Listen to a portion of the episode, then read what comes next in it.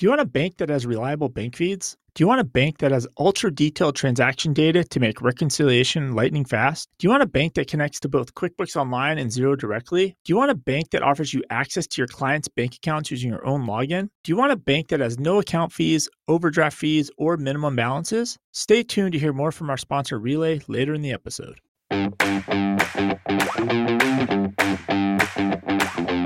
I mean, this is ridiculous, right? Like the IRS got eighty billion dollars, and now they're saying we're not going to be able to upgrade this thing for another seven years.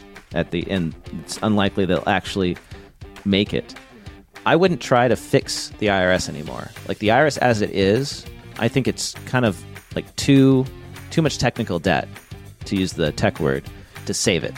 I mean, this system is just too old. You can't upgrade it. You have to rip out and put in new. But the problem is, how do you do that? You can't just stop the IRS for a while. Coming to you weekly from the OnPay recording studio, this is the Cloud Accounting Podcast. Hello, and welcome to the Cloud Accounting Podcast. I'm Blake Oliver. And I'm David Leary. Blake, we Hey, just David. spent the last two days together, and now Yeah, we did. Yeah, recording we were at the CPA Educators Conference, which was very convenient. It was in Tempe, so uh, right near me, only 30 minutes from me, a couple hours from you. What did you think? Well, for us, like if we think about our journey here, right, we fell into CPE education backwards, right, because of the Cloud Accounting Podcast, and so everything. I feel like I'm just learning from people that have been doing CPE education for years, and it's a mix of like vendors and companies that offer CPE, like Earmark, and then there's the state societies, and it's the people in charge of creating the CPE content or offering mm-hmm. CPE to their their state members. And I, I, my biggest takeaway, and this is like like going back to like accounting 101 and like there's these standards boards like FASB and like and well we have NASBA and you talk there's some states that don't actually use NASBA they don't participate and I didn't know I, I didn't know there was a, a fractioning. I had no clue that this went on. I thought it was like well they're the national. Like everybody uses that one. And I I was like Louisiana for example they have to prove all their see they don't use the NASBA standards which is interesting. Mm-hmm. So that was like a big learning is just the that How e- how even though we have NASBA, so much of CPE is still fractured, and it's different in every state. Is what you're saying? yeah and and and Yeah. they and they all have their own reasons why they don't want to participate or use them uh, and it's I, I didn't I just didn't know it was like that that was like my big learning and I think the second big learning for me was the uh, the opening keynote Hayden was his last name Williams he's the CEO or president of the Washington Society, State Society and he op- does the opening keynote and coincidentally he actually was at ASU and got kicked out he like failed out of school the first time but he goes on to say how he basically had 12 years of school to get his degree right had a horrible GPA but he never actually finished the rest of the story which in the way I heard it was and nobody cares because you took the CPA exam and you have those three letters. Nobody cares Right. that you had a crappy GPA. Nobody cares that it took you 12 years of school. And Yeah, you went that's to the three, beauty four different campuses. Like Yeah. the only you got the letters, and you could Right. so you could you could have crappy education, or whatever, an average education, below average, crappy grades, and you still can be the president of your state society of CPAs because you have those three letters, and it goes Yeah. to I, I my I- I was like that just reinforces the point. Like you just want the you just need the letters, the Yeah. exam basically. Yeah. So for me, uh, I was a little confused about this conference because it was called the CPA Educators Conference, and I thought we were going to go there and meet educators, and there were some, some CPE creators, some instructors there. Yeah. But I would say 95% of the room was people from state societies who in char- are in charge of CP for their members, and then vendors like Surgent and ACPEN and uh, these other companies that work with instructors to create CP. But there were actually very few instructors there, and there were very few CPAs even in the room. I was one of the few CPAs Yeah. because a lot of these people are like professional educators, and they're lovely people and everything like that. But I just think it's strange um, that you know, like the CPA, the profession has gotten like so far away from teaching itself. Right? We have professional educators, we have all these people that create CPE but aren't practitioners, and I think you know, one of the things that we want to do at Earmark and that we're working to do, and I do on the Earmark podcast, is actually bring in real practitioners to teach because they're actually doing the work, right? Yeah. And they know what people need to know. And unfortunately, a lot of times you get these educators who haven't done the work in like 10, 20 years or longer, and they're telling us what we need to do. So, like that's that's a problem that I see, especially in higher education, where you've got people who the last time they ever did a reconciliation was 20 years ago or more, and here they are teaching accounting, and they're still teaching it the old way. So, uh, And, that's and I, I do feel fix. like they were all there, though. There's a lot of discussions on how to deliver CPE in different ways going forward in the future, Yeah. because they, they all they all will admit when you're talking to them, they're all having declining memberships in general. People are not the age of the people doing different types of CPE is. I think the lowest was like webinars. The average age is 48, but all the other like in person seminars. All these other ones are all above the age of 50, the average age Mm-hmm. and they they know they're not getting anybody under the age of like 40 getting CPE Oh, yeah. through their programs. Yeah. And it's a it's a dilemma for them, but the the way they kind of presented it and I think this was um, CPA Crossings, their C, their new CEO and I think they got purchased by Pennsylvania State Society, right? CPA Crossings did, Mhm. right? Mhm. And he was kind of talking about you have to start breaking your content and long story short, it's almost like a in my opinion, it's like a Netflix model right? It's convenient, there's high quality, and it's cheap. And then I step back, I'm like, that's what we're doing with Earmark. so it's kind of good. Yeah. Like, oh, like yeah. we're- We're- so so we're- we're, kind of helping to lead that conver- that conversation a little bit. We don't have all the answers though. I mean, No. they're all they're they're they're trying to reinvent themselves, all these state societies, and what offerings and how they're going to do it. Well, and every time I ended up talking to somebody at the society, I said, "Okay, how's your membership trending? Is it going up? Is it going down?" And most of the time, it's going down, or they would say it was plateaued. And then I asked, "Well, does your leadership have any plans or any strategy for fixing this, for increasing your membership, or making sure it doesn't fall off a cliff when seventy-five percent of CPAs retire in ten years?" And the answer was no. Uh, They weren't aware of it anyway, which makes me think there isn't a plan, right? Which is the really concerning thing for me as a CPA. Uh, They all, though, But- most the vibe I got too was 150 hours has to go. I was getting that vibe from a lot of people, including uh, the opening keynote, the president of Yeah. Washington. Uh, So- Taylor is in the chat and said, I know when I go to different conferences for accounting professionals, I'm the youngest by far in the room. Yeah. And, you know, I'm almost 40, and I feel like a lot of times I'm the youngest in the room. So, Well, the two accountants that came to do the talk to rep- to present how younger people are feeling about the profession, right, and Yeah. how they like to learn and things like that. By the time they were doing their talk, I went to go try to talk to them. They already bailed. They had to go back to work. They were gone. they Yeah, came didn't in, did their presentation for an hour, and they bounced out. I was like, I didn't even get the chance to, to talk to them. They're gone. Yeah. and But- but they weren't working even- in the profession. They're accountants. they were, and, and they were brought in to talk about what young professionals want, but Yeah. they themselves were like already 10, 15 years into the profession. That's yes. So, like, the people that actually need to be there talking about what young accountants want aren't there. They're all working, you know, 60 to 80 hours. That's the problem, right? But I want to get off of this topic Yes, because we did we got some feedback from a listener that they're sick of us talking about the 150 hour rule. I don't know if you saw that email, David, uh, but one of our listeners said it's something like Jesus. You guys need to stop talking about the 150 hour rule. I'm sick of it. But we Uh, cover so the we- news, and everybody's talking about it. How could we not Uh, talk about it? how could we not, right? About it. But uh, in accounting today, just did a whole series about it this week. Uh, they had like three, four articles that came out like today and yesterday. So Going Um, concerns, publishing people's tweet threads. Yeah. It's, yeah, It's not Uh, going away. So So unfortunately, I can't promise you that we won't talk about it on this episode because we got an interview with the executive director of the State Board of Accountancy in Arkansas, Jimmy Corley. He came on our program. Uh, we did the interview earlier this week. I put it on LinkedIn, and I'm going to play the clip of it for you on this show. But I'm going to wait to do it so I don't uh, annoy the folks who are tired of the 150 hour rule. But it's Uh, not which I- us talking about it. This is like a real person. And just to clarify, is Jimmy the director of the society or director of the state board? board, Board, the okay. state board, executive director of the state board. State board. Um, yeah, so uh, it's great. He he talks about his opinions on the 150 hour requirement, how we can attract more people into the profession. Uh, it gave me a lot of hope, actually, that there's guys like Jimmy running state boards. So we'll talk about that. Hey, JG Tax Pro in the chat. Thanks for joining us. He says, I've often said that the only value proposition the CPA title has is brand recognition. I have a Mac, and my undergrad was in nuclear engineering technology. I still struggle to find time to study. Yeah.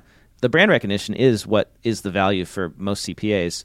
85% of CPAs don't actually need their CPA to do what they do. It's only the 15% of auditors who need it. So the rest of us, we're, we're getting it and we're keeping it for the brand. And so that's what I'm really concerned about is how do we keep the brand relevant? Especially But all those like I- investment guys and insurance sales guys that are Yeah. they're still CPAs, but they don't do any accounting work whatsoever. But they, they keep Yeah. that brand because it helps them sell more insurance and it helps them. I know. Do those Well, things. you know, and, and I need to be putting CPA after the end of my name on this uh, stream that we're doing here if I'm going to really represent. Anyway, let's talk about the news, David, because Yeah. there has been a lot of news in the accounting profession. And the big story of the week, I think, has got to be that China is telling firms that do work with the state or are state owned to drop their big four auditors. And the reason they're doing this, they say, is because they are concerned that the big four accounting firms may be sharing data from these Chinese firms with American and European governments. Because if anybody would be an expert in those behaviors, it would be China. Right, exactly, right? But I mean, hey, it's not hard to believe that this could be happening. But th- th- this actually goes back to I don't know if you remember the beef that the PCAOB and the SEC were having with Chinese firms and, and, and getting access to audit papers. Yes. Uh, yes, yes, yes. Yeah, Chinese companies weren't giving access to the regulators to investigate the audit papers to make sure these audits are being done right. PCAOB And they were threatening to like delist them, right? Because. Exactly. Threatening to delist. And then uh, there was a story, I think this happened like this past summer or something, where the PCAOB won. They were victorious. The Chinese firms said, we're going to give you access. The, uh, the audit I papers are opened up. I remember. They went over there. And so it seemed like a victory. But really, I think what happened is the government said, we're going to get back at them, right? And so now this is the way they're going to do it. Uh, they're they're basically going to take away this business from the big four, and that way there's no you know regulation. That's the, the access isn't going to happen. Uh, more and more firms are going to get de- delisted, and it's like a multi-billion dollar thing for these firms. Let me find the number here. Yeah, it is. The big four earned a combined revenue of 20.6 billion yuan. That's 3 billion US dollars from all Chinese clients in 2021, according to the finance ministry in China. So, uh, this is this is like another example, or it's an example in the accounting profession of how the U.S. and China are growing further and further apart, and you know the same way that we have almost two different internets and we have different companies providing social media access. And uh, th- this is this is going to be a big deal if this ends up happening in the business world. Because think about it if you're an investor in the US are you going to trust audits that weren't done by big 4 auditors that were done by Chinese audit firms right that are not that are not global um, and that might you know feel pressure even more pressure than the firms feel now to deliver the audit results that these companies want. I, th- I think for me, the takeaway here is like that's just going to free up capacity, like for for the firms. There's that many accountants now enough- that can do other work, right? They Yeah. should they should give a lot of uh, free capacity. But I think just going back to China, I heard uh, another podcast this week. The question was kind of posed like, if China has all this AI and they're so far ahead of us, why didn't they invent ChatGPT? And they're saying like ultimately it's because to build something like that, you have to have access to data that's freely available. And the internet and the data is so suppressed there that that's why it wasn't built. So you're right. Like the this feels like a political move too. I'm I'm surprised no Congress people penned a letter about this banning of these uh, the big four. Like Yeah. where's Congress hammering the uh, the hammer on this right now? Uh, so, what was top of mind for you this week, David? Because I actually have a Chat GPT thing we could do right now if you want. Oh, man, there's been I don't know, there's been so much. I'm trying to digest what's next. Next, um, Intuit had their earnings, which was there's you know all the all the good stuff's in the conference call. Um, the big thing I think from the Intuit earnings was that desktop ecosystem revenue grew by oh, grew by 10% year over year uh, to $506 million. But it's, I think it's deceiving because they raised the prices up and basically they have everybody on a subscription now for desktop. Mm-hmm. So even if desktop declined, the total users, which they don't report that, the revenue still could have grown 10%. So it's a little deceiving because I think, you know, the, the team desktop people are like, look at this. It keeps growing. But I don't think it may not actually be growing. This is just the revenue that grew. Um, and then in the conference call, there was a couple interesting phrasings that was used. And let's see here.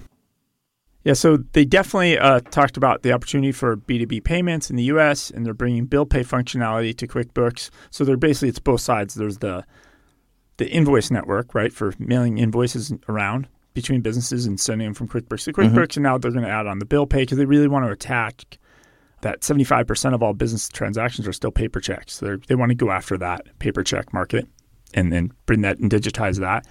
But then I didn't know they did this. So they integrated MailChimp into QuickBooks Online already.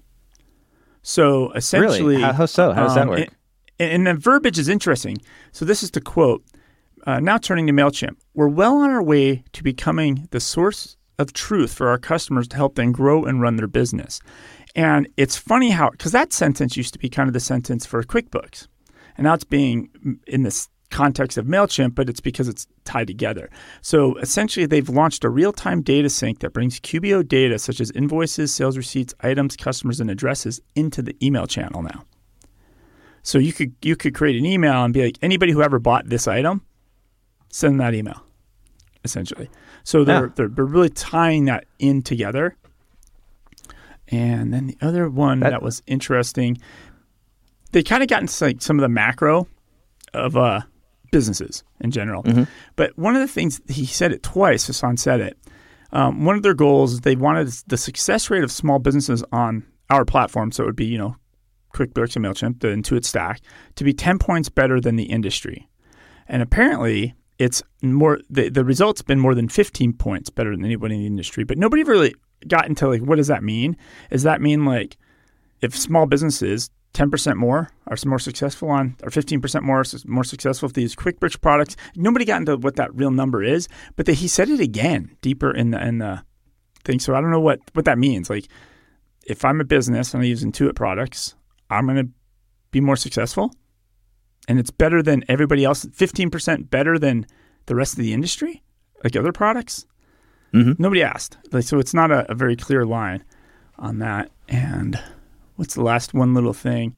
Oh, they, they think they're going to still see the subscription flip for QuickBooks Desktop run for another one and a half years. Like it should just, the revenue should keep growing as they keep flipping people to this subscription model on that. And oh, they're seeing lots and lots of people return to use TurboTax Live last year, returning again to use it again, of course. They have 100 million consumers on the platform, and so they can see people's credit scores and credit card balances now. And people's uh, credit scores are down about 13 points, and credit card balances are up 20%. And the, wow. the yeah. big impact on this, it's the people that are like the 600 to 660 credit credit score range are running with like yeah. 9,000 credit card debt right now. So from an now, economic perspective, that's a little scary. Right. Well, actually, I would say that's good news uh, from an economic macro perspective. It's not good for the people who have the debt. Like credit card debt is terrible. But from a macro perspective, we need people to rack up the credit card debt so that they rein in their spending, right? If if they have the credit card debt available, they'll use it. And that's, that's what's true. driving up inflation, right? So we actually want people to like max out they're you know if they well what we really want is for them to control themselves and not spend what they don't have. But if they're going to be an american consumer which they are then they're going to spend what they don't have. And so uh, we need them to hit that limit so that they stop and that prices can moderate right? Even if they don't come down we we you know that's consumer spending is what's driving inflation. So um, david you brought up those are great insights from the from the earnings report. Thanks david you you brought up ChatGPT, so I wanted to do a uh, an example of ChatGPT in an accounting firm. So this. Is this episode of the Cloud Accounting Podcast is sponsored by Relay. Between Blake and myself, we now have three, four, or maybe five business entities 20 or so checking accounts, and dozens and dozens of virtual cards. It would be impossible to manage all of this if we weren't using Relay as our small business bank. Relay is truly a part of the tech stack we use to run our businesses. Relay allows Blake and I to each have our own logins, we can grant access to our team, and even our accountant without sharing passwords or two factor authentication codes. Relay allows us to grow and scale our banking needs without ever going into a physical branch. I recently added an account to receive inbound merchant services with just a few clicks, and had to create a payroll checking account. Again, just a few clicks, and I instantly had access to my ACH info to give to my payroll provider.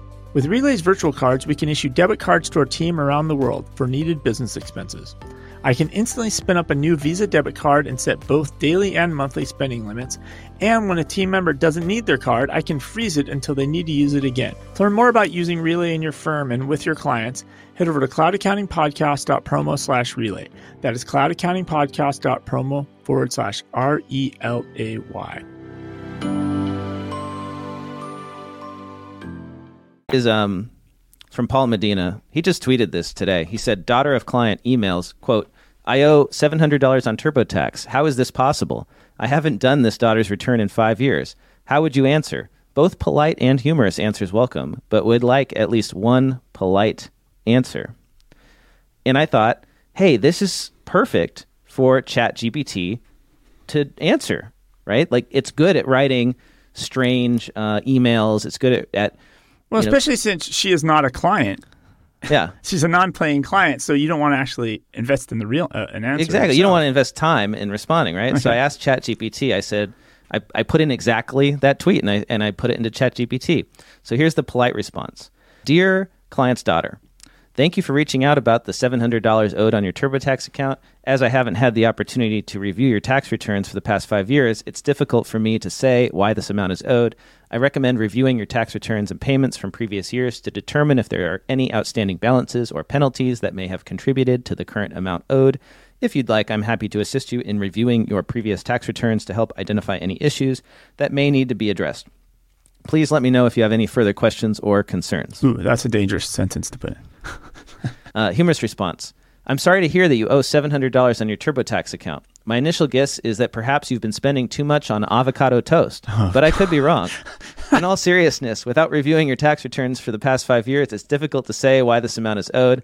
I suggest taking a closer look at your tax returns and payments from previous years to determine if there are any outstanding balances or penalties that may have contributed to the current amount owed.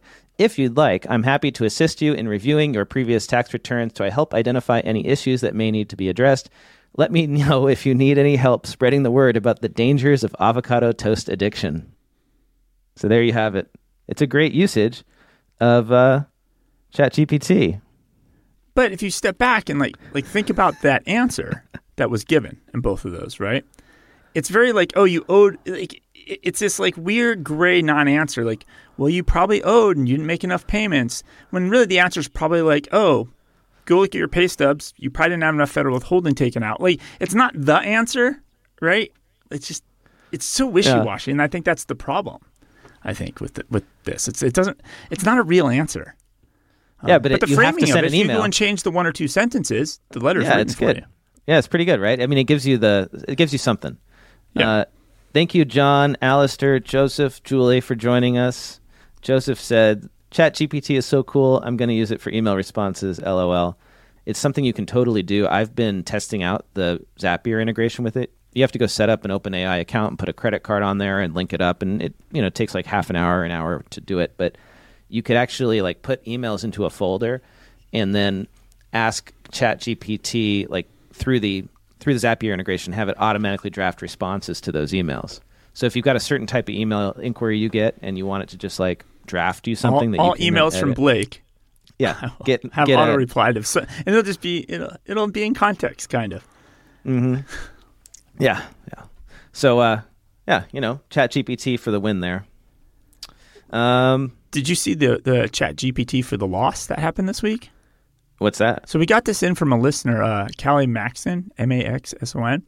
Apparently, um, the P- Vanderbilt University, their staff. Well, there was a shooting. I don't know if you saw it, Michigan State Oh yeah last yeah week or whatever. yeah They used ChatGPT to write a sympathy letter Mhm. text to respond to the shooting, um, and it basically then they had to write a real email and apologize for doing that. Yeah. So, and Well- again, I think there's like when should you use it, when should you not use it properly. I feel like actually that's a great use case for it. Is like I wouldn't know what to say in that case. Like if if one of my employees had like a death in the family, I'm going to sit there trying to figure out how to write something that's empathetic and, and nice, you know, for a long time. And ChatGPT could really help me. So I don't understand why everybody's so down on this. I guess it's because it feels impersonal that they well, it also that. like but- you know, it went on to say like creating a safe and inclusive environment for all. Like it, it, it kind of I think pushed some people's political slant buttons possibly as well. Mm, Right? It, it feels Yeah. like oh, is this AI weighted one way or the other? Now maybe it's because it didn't say thoughts and prayers, which usually is what happens in these situations. So yeah. It's tax season, David. So shall we talk about tax? Should we talk about the IRS? I think we mentioned that they gave up on their plan to modernize their ancient technology. Remember that? They they, Yes. they they had like a plan to get rid of the what is it called? The master file system or to upgrade that thing. And I guess they just they they never got around to it. well, they just, they had to shift resources to other parts of the IRS. They don't have time. They, they they don't have the resources to work on it. Yeah. Well, Washington Post wrote an opinion piece. The editorial board wrote a piece. The IRS should not be running on 60 year old technology. I mean, I think we can all agree with that. They're really not going out on a limb too far there. But, you know, they include some details that really everybody should know. And who, Last who was year the they- author on that article? This is the editorial board of the Washington Post. Oh, it's just the board itself. It's not even an individual per se. Got it. Yeah, the, no, like you know, the editorial board, like when the Wall Street Journal does an uh, editorial piece, right, or the New York Yep. Times does it. Yeah, so that's what this is. Uh, so they mentioned, of course, that the IRS only answered 13% of phone calls last year. It has a paper backlog that includes millions of unprocessed returns. Um, and the thing that always gets me is, you know, when they dig into like what is actually the technology issue that is happening here, and it's this individual master file that's been around since 1970 when Richard M. Nixon was president and the Chevrolet Chevelle was a hot car. I don't even know if that's how you say it because I've never, I'm not a car guy. Um, they are both long gone, but the individual master file is still the main database to collect and store taxpayer information. It was built with antiquated programming languages COBOL and assembly. The IRS says it finally updated some code last year, but COBOL remains in use. And this is the big problem. This is why the IRS can't put everything online because they've got this system that uses COBOL. And I don't think there's an API for the individual master file. Well, you think there's an guess. accountant shortage. There's Yeah. really a shortage of engineers that can write in COBOL. That's, Yeah. that's the real big shortage. So they pushed out the project now to 2030, but the GAO warns it's unlikely the IRS will meet that deadline. So, I mean, this is ridiculous, right? Like the IRS got $80 billion, and now they're saying we're not going to be able to upgrade this thing for another seven years at the end. It's unlikely they'll actually make it. So, what what I think that they might want to do is do what FreshBooks did. It's like if if, if I had, I'm Yeah. gonna put on my hat, right? If I was in charge of the eighty billion dollars, which I would gladly do, uh, I would I wouldn't try to fix the IRS anymore. Like the IRS as it is, um, I think it's kind of like too too much technical debt, to use the tech word, to save it. And this system is just too old. You can't upgrade it. You have to rip out and put in new. But the problem is, how do you do that? You can't just stop the IRS for a while. So what if we did what FreshBooks did? Um, and I love telling this story about FreshBooks. I think I've told it to you, David, uh, uh, on you the said show on the podcast before. a week ago Yeah. or two weeks ago. Yeah. Yeah. So th- what they did is um, instead, uh, th- they were trying to modernize the product, which had been around for 20 years, and they were having trouble doing it. And so what the CEO did, think it's Mike McDermott, did is he started a new company in secret, and he took some of his best people and he put them into this new startup, and he gave them the mission of building FreshBooks 2.0, but under a different name. So the idea is it would you know have all the same features as FreshBooks, uh, but with brand new tech, brand new backend, all that stuff from scratch, the way it should have been built if it was built today. But call it something else. Build it. They basically created their own competitor. And then once they'd gotten it to the point, and and it had customers too, right? And once they got it to the point where it could stand alone, they ported over people from FreshBooks 1 to FreshBooks 2. And why couldn't the IRS do this? Uh, you could start with like the simplest taxpayers and let them opt in to a new form of the IRS, call it new IRS or new RS or IRS 2.0, and then gradually increase the complexity of the forms that this new group could handle, and it could run in parallel, you know, to the IRS. And I know there's complexities to that, but I think that would be actually be the way to do it: is to actually not try to fix the current IRS, but to build a new one. But that, that's, that's let, not how governments work, though. Like, this is gonna, this thing's gonna get milked for 25 years, and and they're gonna get the you know the big four advisors involved. They're gonna help in this project. The big four is gonna get billions out of it. Like, yeah, it's it's tricky. Maybe ask ChatGPT how the IRS should solve the COBOL problem. That's what D Hall said. All right, David, what's next? I think kind of staying in this theme. So uh, there was an article. This was in the uh, Open Secrets News. Um, it's really a investigative journalism, but they had mm-hmm. an article about Intuit's uh, lobbying efforts and the money Intuit spent. And basically, Intuit has now uh, this in 2022 they spent 3.5 million on federal lobbying and it's it's it's the most they've ever spent. So it's so it's gotten the highest. But if their increase really only feels very inflationary, it doesn't feel like it's a big huge jump. But they did claim that it was twice as much as what H and R Block spent. Yeah. But H and R Block's spending on lobbying is down from their high of four point what was it? Their high of in 2018 of 4.1 million. So like they're all lobbying. And then the other piece of this article, which I didn't know. So when they passed the um, the Inflation Reduction Act, do you know that there was fifteen million dollars set aside for the Treasury to give the IRS to create a free federal tax filing service? Yeah, like so, so, so that's also like fifteen million. Somebody's going to do a special project, research it. It's a good contract if you could get that get that one too. Um, yeah, but well, something they, that probably will never roll out. IRS should absolutely create a like an easy way for it should create its own free file for sure for like just simple W twos and all that. Why not? I mean, I mean, if, if no... I, and to be honest, like if I was Intuit and H&R Block and the the AICPA, everybody should be lobbying for them to try to go make this on their own because it, yeah, it's just no, it, like healthcare.gov, like it's just going no. to be a complete mess, and it's just going to make everybody else seem more valuable. Yeah, well, I mean, okay, great, yeah, go build it. Yeah, go build it. And so then TurboTax and H&R Block would have to do a better job than whatever the free government solution is. It's like, you know, I always feel like there there really should be, you know, you have the free government option. So we sort of like we have this with healthcare now, right? You have the free government option yep. and you have the private options, right? And that way there's always like a free option. Like but the way the system's set up now is just so ridiculous. I mean, the only way to do it for free is to fill out the forms by hand and mail them in, right? Like that's absurd. Which cost the IRS even more. Yeah. Probably.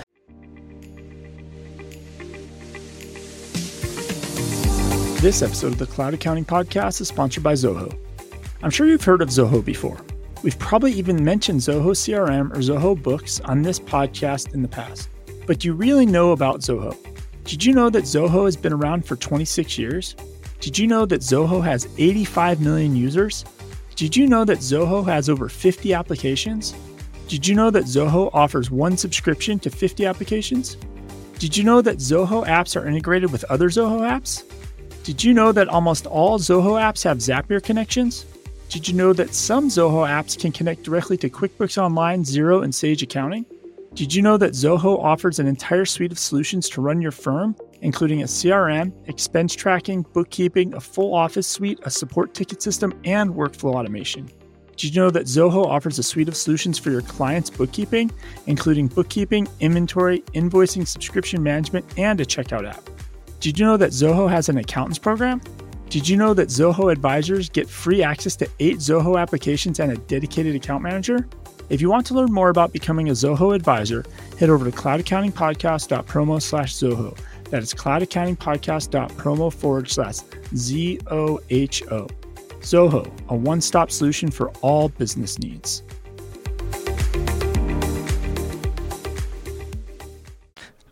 Uh, got a chat from uh, comment from Nathan here. I actually went and looked at a job working for the IRS. As a CPA, you can start at around 55K a year, and the certification is not taken into account. Yeah, they don't pay that great, do they? Although 55k is not bad for a government job where you're probably not going to work more than what 35 hours a week. So Yeah, when you you- actually compare it to like what you make as a auditor working 60 hours a week, probably better in that part. JG Tax Pro says I was part of a 12-year SAP pilot when it was finally scrapped and we were forced to implement a government-made information system which is still being used and constantly upgraded. Heather says a beta version of the IRS would be awesome. Yes, let's build it. Let's build a private IRS, right? I always talk about this. Like Arizona, we have like a semi-privatized DMV. David, you've experienced this, Yeah, yeah. like, yeah. And so I like it works really well because you can be a private business and you can get a license from Arizona to link into the DMV systems, and you can like process all this stuff on behalf of people. Like maybe that's what the future of accounting firms could be is actually like having a way to uh, be like semi-governmental even. Um, i don't know. Just a crazy idea. Jg tax pro says they already have that. I think this is in in regards to the free uh, tax prep program. It's called the vita volunteer income tax assistance program. The current contract holder is taxslayer for the tax software. Ah got it. So okay. So they're just using they don't have their own. They just have a contract with taxslayer Trinity says Intuit or H&R Block should build it and sell it to the IRS. That's the only way it would ever happen. What else, David? I don't want to touch on the accountant shortage too much, but there's an article that caught my headline because it said how CPA firms are engaging the next tax and accounting pros. And then I read the whole article, and it was it was very slanted because the the author his name is Greg Sloan. He's a CFP, CEPA, a CPMTM. He's the chief purpose officer and co-founder of Go Beyond, a talent development company. So it looks like it's a you know a people company per se. But Mhm. he, he calls out in this article the big four, and all of them have these like big purpose statements that you know he kind of he references in here. And not only that, um, so Deloitte they have their purpose. Our purpose is to make impact that matters by creating trust and confidence in a more equitable society.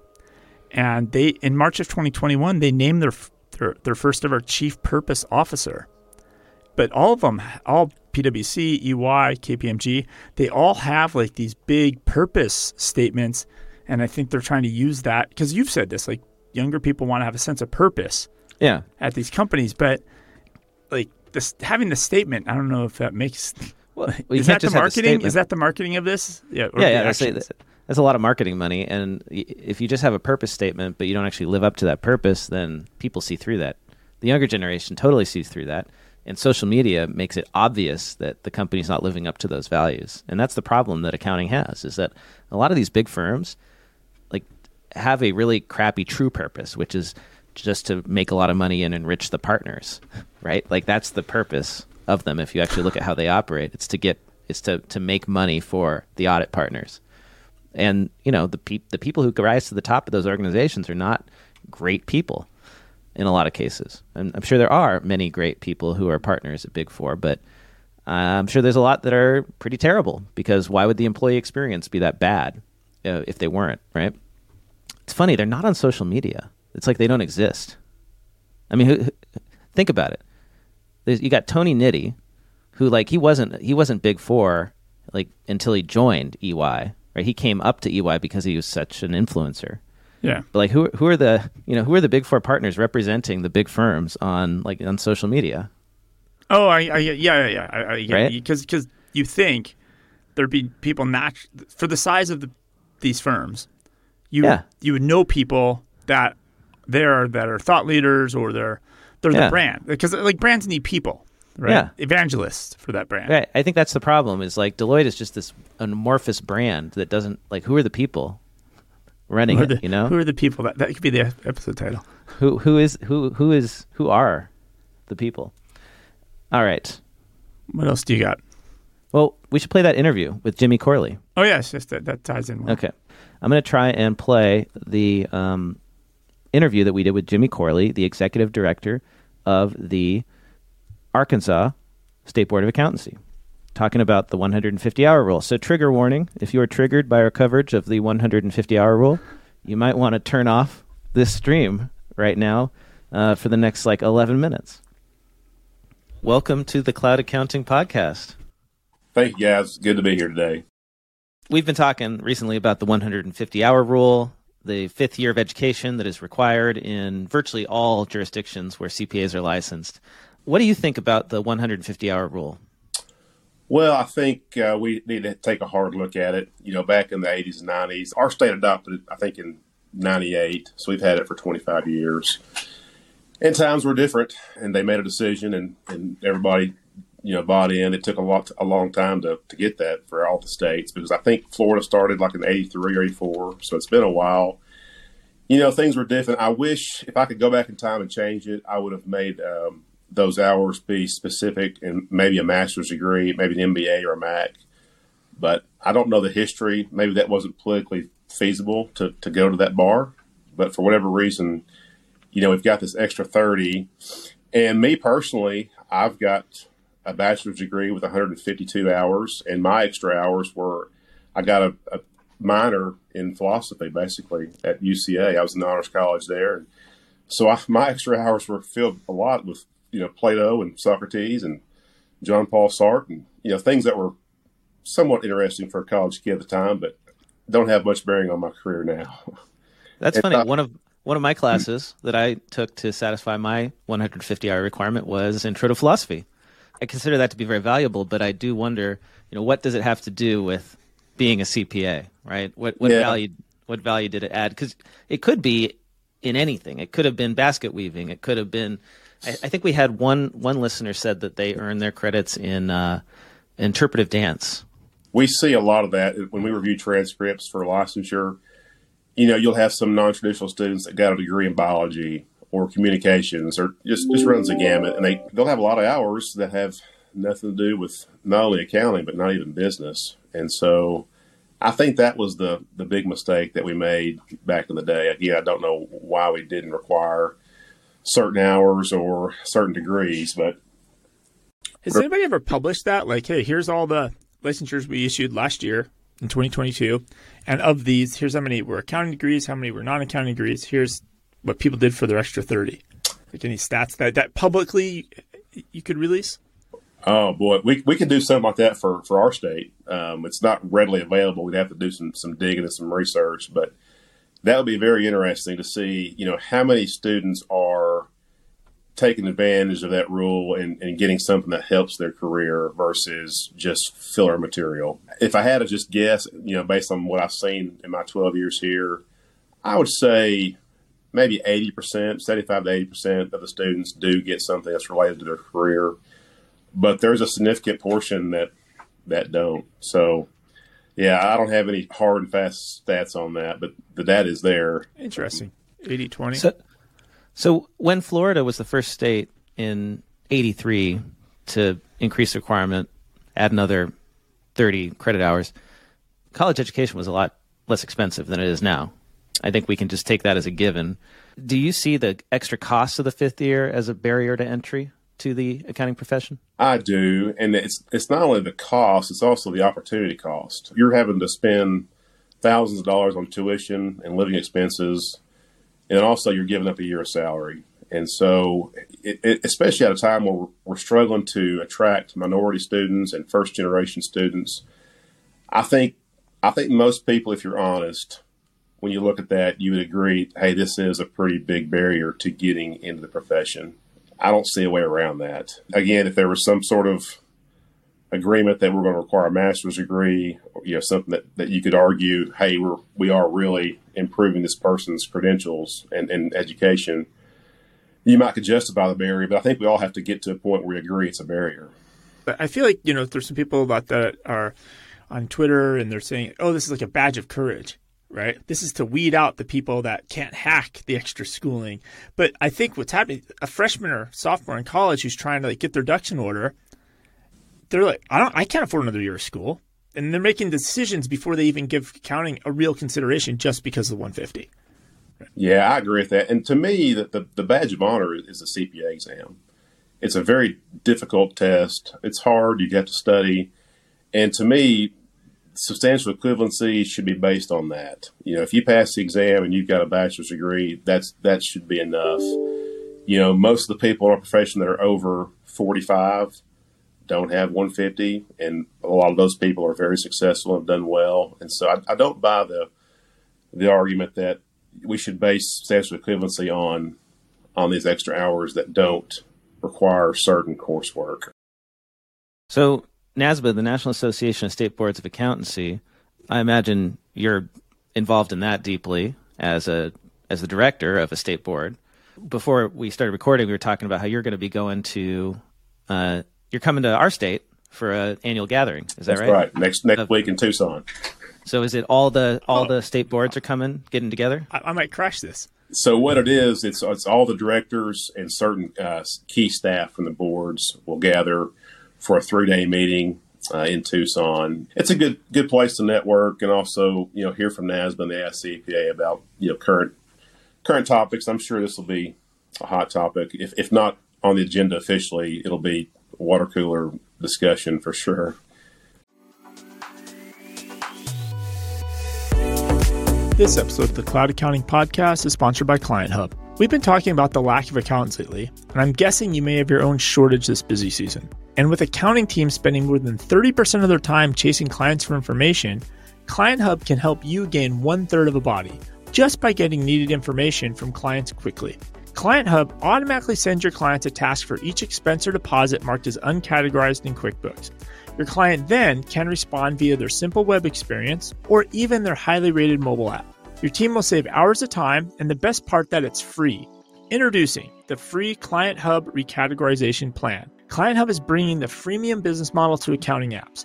They are so confident that you, your team, and your clients will love the free recategorize plan that it will lead you to implement all the features of the award winning Client Hub into your firm's workflows and communications. Using Client Hub in your workflow is a guaranteed ROI, especially since it's free. To get Client Hub's new recategorized plan for free, head over to cloudaccountingpodcast.promo slash client hub. That is cloudaccountingpodcast.promo forward slash C L I E N T H U B. Yeah, well, I, I imagine it, it would be because NASBA, the board of NASBA, which is not every uh, director, it's just some. Is that right? So NASBA has about, uh, I think, 20 or 25 board members that they mm-hmm. select um, for their for, for, their board positions, and they meet, I think, once a quarter to kind of set policy and, and, and kind of govern the organization. Which which NASBA is a great organization. I I've had really good experience with them in my 12 years. I've served on several committees.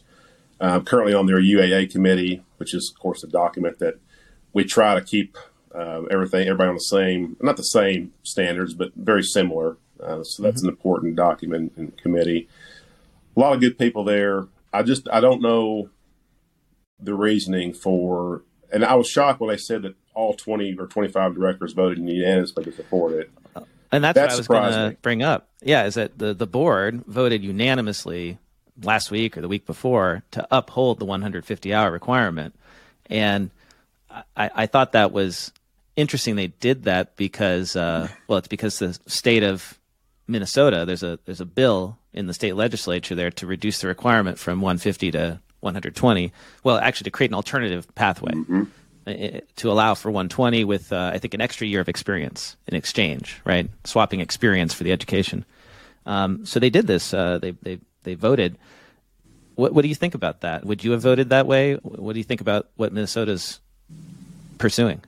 Well, first the the board's vote. I was surprised. I wasn't surprised that they voted to support it. I was surprised it was unanimous. And to me, there's some sort of disconnect between NASBA and CPA and the, the grassroots, if you will. Um, our board is, is very concerned about it. I've talked to other states. Most of them feel, hey, we need to at least be talking about this. And to just shut it down and say, no, the, the 150 is, is the gold standard, the golden goose, so to speak. And we should leave it alone. I, I don't understand that, to, to be honest. The Minnesota bill, to me, is very good because it leaves a pathway for the colleges to keep, you know, offering their MAC programs to students who want to go that route. And so you're not going to eliminate graduate schools for, you know, 90% of the country, which would be a disaster. But you do offer a chance for these students that need to go to work, that are ready to go to work, that can't afford that extra year. They can get two years experience instead of you know, the one, but they don't have to have the extra 30 hours. And to me, that language in that bill is very good. I'm not crazy about the CPE side. I think there's a third pathway, but you get 120 hours one year, then 120 hours of CPE, just because you, you could do that in three weeks, right? You could get your CPE, and I, I just don't I don't think that's rigorous enough. But the first two options mm-hmm. to me are really good. And if I had if I was a legislator in Minnesota voting on that bill, I'd, I'd have to vote in favor as is, uh, even with my concerns about the CPE. I imagine the reason that bill is in the legislature is because the state board is hearing from firms in Minnesota that they're having trouble getting accounting students into their firms and, and there aren't enough CPAs to go around. What are you hearing from firms in Arkansas when it comes to the talent crisis in accounting?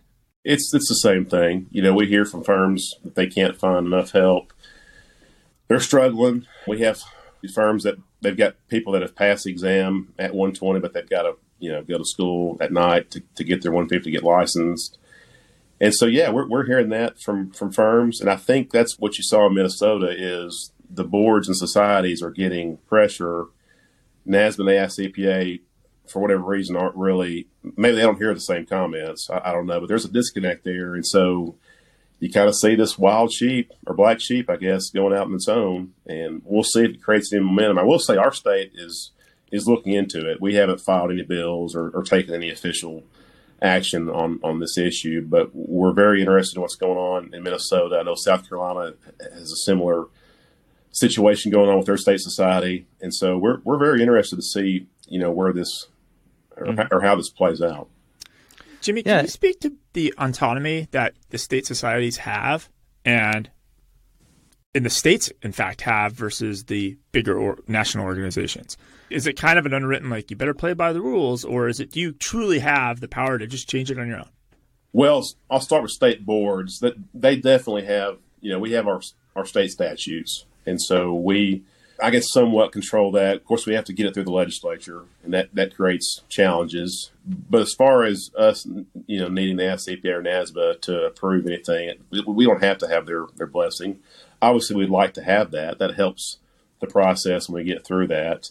From that society perspective, for years, I think that state societies have been kind of lockstep with the AICPA, and you very rarely saw much challenge of ideas or um, you know any kind of disagreements. But I I think we may be seeing a tide turn on that because of this issue right now. That's a, that's a very good question. Firms that are able to retain, recruit, what are they doing that firms that are struggling aren't doing? Well, I'm, I'm not boots on the ground that, so to speak, but just from what I hear, you know, it, it's it's work life balance. You know, starting salaries are an issue. Uh, I, I did some calculations a few weeks ago. I started with Arthur Andersen back in 2001, and I took my base salary and adjusted for inflation. And from what I hear, the starting salaries are out there now. We haven't even kept up with inflation from when I started back 22 years ago. And so that's that's an issue, you know, work life balance. We, we've got a generation of students that, that don't want to be in the office 70, 80 hours a week, and their their actions speak speak to that, you know, loudly. And so firms have got to get creative in, in work life balance, salary arrangements. Um, you see a lot about uh, unlimited PTO, which is to me is problematic because we all know the pressures of you know of not being there and having projects to do, and, and to me it's just a, a, license not to have people be in the office all the time. I, I think it actually does the opposite. But I think we're going to have to see we're going to have to see firms get creative in, in what they're doing to uh, attracting is one thing, but retaining is a whole different animal. You know, how do you get those folks to stay? And money and time is is, is really the uh, the two big issues. And how do you balance that out and, and give folks a reason to uh, want to be there long term? So that's all the time we have. We talked to Jimmy a bit longer than that, but I think you got the best bits there. Really great to to talk to somebody who's leading a state board of accountancy and and you know hearing he hears the issues. He's listening to the members. Omachi says, Can't lawyers fulfill their legal studies in a law office or judge's chamber in California? Wouldn't something like that work in accounting? I'm not sure, actually. I have no idea. I do think that the comparison of accounting to law or medicine is false. that we shouldn't be doing that to justify the fifth year because lawyers go to law school and the law school results in a law degree and they re- require that to get to be lawyers. And same thing, medical doctors have to go to medical school. We don't have accounting school. You know, that's not what this fifth year is. It can be anything. And so, uh, you know, it doesn't it doesn't add it doesn't add value the same way. It's not equivalent, right? It's kind of like a kind of a pathetic attempt, you know, to do what that was. And I don't know, the legal profession, the medical profession, they're having their own issues with recruiting. So I, I don't think we want to be copying them or making it even harder. I wanted to show everybody this poll that Mike Sylvester CPA did on Twitter. He said last week, should 150 college credits be required or 120 to be a CPA? Personally, I think we should change to 120 hours tomorrow. And so you could choose 150, 120, or just see the results. Only 25% of the 562 respondents chose 150. It's only a quarter of And that's tax to, Twitter. to get 560 votes. This is a Twitter poll. yeah, Twitter poll. That's pretty good. That, that's Yeah. very very good for a Twitter poll. Yeah, it's good, right? Um, and so, yeah, 150 uh, got 25%. 120 to go immediately to 120 got 60%. And then there were 15% that didn't um, didn't give an answer, just wanted to see the results. So, you know, if, if the state leaders and the AICP and NASBA are listening to the members, I think majority, well, who knows, right? But at least a solid majority of those online are in favor of going back to 120 immediately. So I don't think this would be actually that difficult to do, right? There's a lot of support for this in the community. And the argument is, oh, it would be, take so long to change the law in all the different states. I don't think it would take that long. I think maybe a few years it could be done if we had the willpower to do it from a national level and to get all those hundreds of people working at NASBA and the AICPA like moving on this, right? Like what what else are they we paying them to do? Uh, if it's not to advocate on behalf of the profession and do big things like this. So I don't know. This is like do your job, right? Um, don't don't don't say oh it's too difficult as your excuse. There you go, David. Do you want to um, share anything else before we go? I Got a think uh, minutes. so. So the CPA Practice Advisor they do their um, annual thought leaders symposium. I, if that's the right word they use for it. Um, And they published a whole post about it, right? And in the title of the post is "Accounting Thought Leaders Discuss Future of the Profession, Advisory Services, and Tax." And Vimal noticed, and a bunch of others, if you follow through this thread, that it's just a bunch of white people. and they talked about diversity in accounting. And and the other thing is somebody else called out on the article itself on um, CPA Practice Advisors post is like, what's the point of this article? It's just like a photo album. They list Yeah. who's there. There's a bunch of photos. They have bullets of what they talked about, but there's actually no meat and potatoes here of what they discussed. What did or- they actually talk about? Yeah. What did they? What conclusions did they come to? And so I was searching Twitter because I swear to God, this has been brought up previous years. They put out the photo, and then people start being like, "Where's, where's?" It's just, it's just. Yeah. th- th- Didn't you play that like thing about the construction industry? About it's just the same. It's the same people in the room over and over and every over, year, yeah. over and over. It's the lack of diversity of thought that's the real problem. But there Yeah. was someone who said the nice thing is the uh, forty under forty is very diverse now. Yeah. So hopefully, you know. But isn't that what this thing is for? Well, this is not the 40 or this is just the thought leaders, which is different than Oh. 40 or 40. Okay. You know, they, they Yeah. could have brought in two other white male thought leaders if they'd like from the Cloud Accounting podcast. Uh, oh boy. Well, I, I don't apply for these things anymore. no. I, I, I did it two years, and I stopped going because it's it's a bunch of people in a room, and nobody's really saying anything that's meaningful. It's all like talking just to talk, which I feel like is a lot of of what the thought leaders in our profession do. They just they they get up and they give a presentation because that's what they're supposed to do, but they're not actually saying anything meaningful. Well, I think a lot of these things, even some of of, these noise. events I've, atta- I've I've attended at at the AICPA itself, these these things are set up to get vendors to spend money. Yeah, yeah. And take photos. Well, at least they posted the photo album this year. um, David, that's all the time we have for this week. Where can people find you online if they want to track you down and tell you what they think? I'm on all the socials at David Leary. yeah. And I am at Blake T. Oliver. Follow us on YouTube, subscribe to the Cloud Accounting Podcast, and get notified when we go live. And you can join us and you can let us know what you think in the chat. It's so great to see all of you and have all of you join us, uh, especially on a Friday afternoon as we record a little later than usual. And Friday next night Friday, for some of you. we have normal schedules. Like we'll be live Yes, at and normal think- our normal Friday time. We don't have we're not traveling. We don't have any craziness going on, right? That's right. And we have Dr. Josh McGowan. Uh, I believe he's from Troy University. He's going to be joining us uh, to talk about the future of the profession. And he's very bullish. He's an accounting educator. I want to hear everything that's going on uh, in the cutting edge of education in accounting. And, uh, you know, he's, he's a young guy. Let's get his perspective. So tune in for that. Uh, again, subscribe to us on YouTube. Trinity says, Have a great weekend. Thank you, Trinity. I will. I'm going to go for a hike. We're going to have some good weather here in Scottsdale. So I, I, I hope it warms up for everybody else. I know it's been kind of crazy with the, the snowstorms. Be safe out there. Be safe. All right, David. Bye, I'll see everybody. you next week. Bye.